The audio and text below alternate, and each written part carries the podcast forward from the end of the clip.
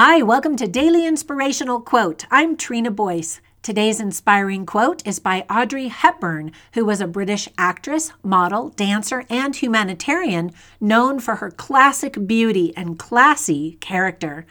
She gave her recipe for true beauty when she stated, quote, For beautiful eyes, look for the good in others.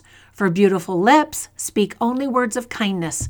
And for poise, Walk with the knowledge that you are never alone. End quote. Now, in a society that values, seemingly, Botox more than health, it is no surprise that increasing depression rates and plummeting self image are the results of being constantly exposed to tons of people on social media who appear perfect, right? We're often left to doubt the inherent beauty of our own body and personal value. Too much emphasis is placed on what the mirror tells us about physical beauty.